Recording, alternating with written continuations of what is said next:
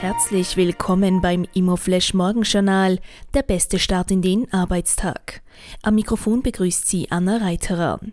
Diese Ausgabe widmet Ihnen Immofinanz.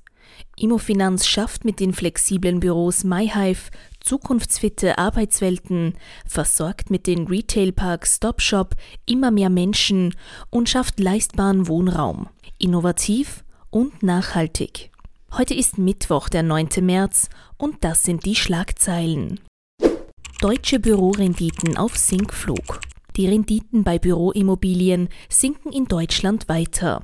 Im Schnitt sind sie laut PwC um 17 Basispunkte gefallen. Berlin und München bleiben mit Renditen von 2,5 Prozent die attraktivsten Märkte für Core-Büroobjekte. Oligarch verkauft Hotel in Lech.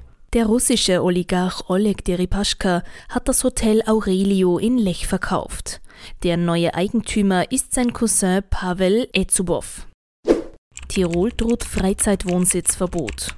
In Tirol will die Landespolitik prüfen lassen, ob ein generelles Verbot von Freizeitwohnsitzen möglich ist. Die Koalitionsparteien ÖVP und Grüne möchten einen dementsprechenden Antrag der Liste Fritz unterstützen. Laut Tiroler Tageszeitung sind derzeit über 16.000 Freizeitwohnsitze legal gewidmet, rund 10.000 weitere werden illegal genutzt. Das waren die wichtigsten Informationen zum Tagesbeginn. Mehr dazu und was die Branche heute sonst noch bewegen wird, erfahren Sie wie gewohnt ab 14 Uhr auf www.immoflash.at.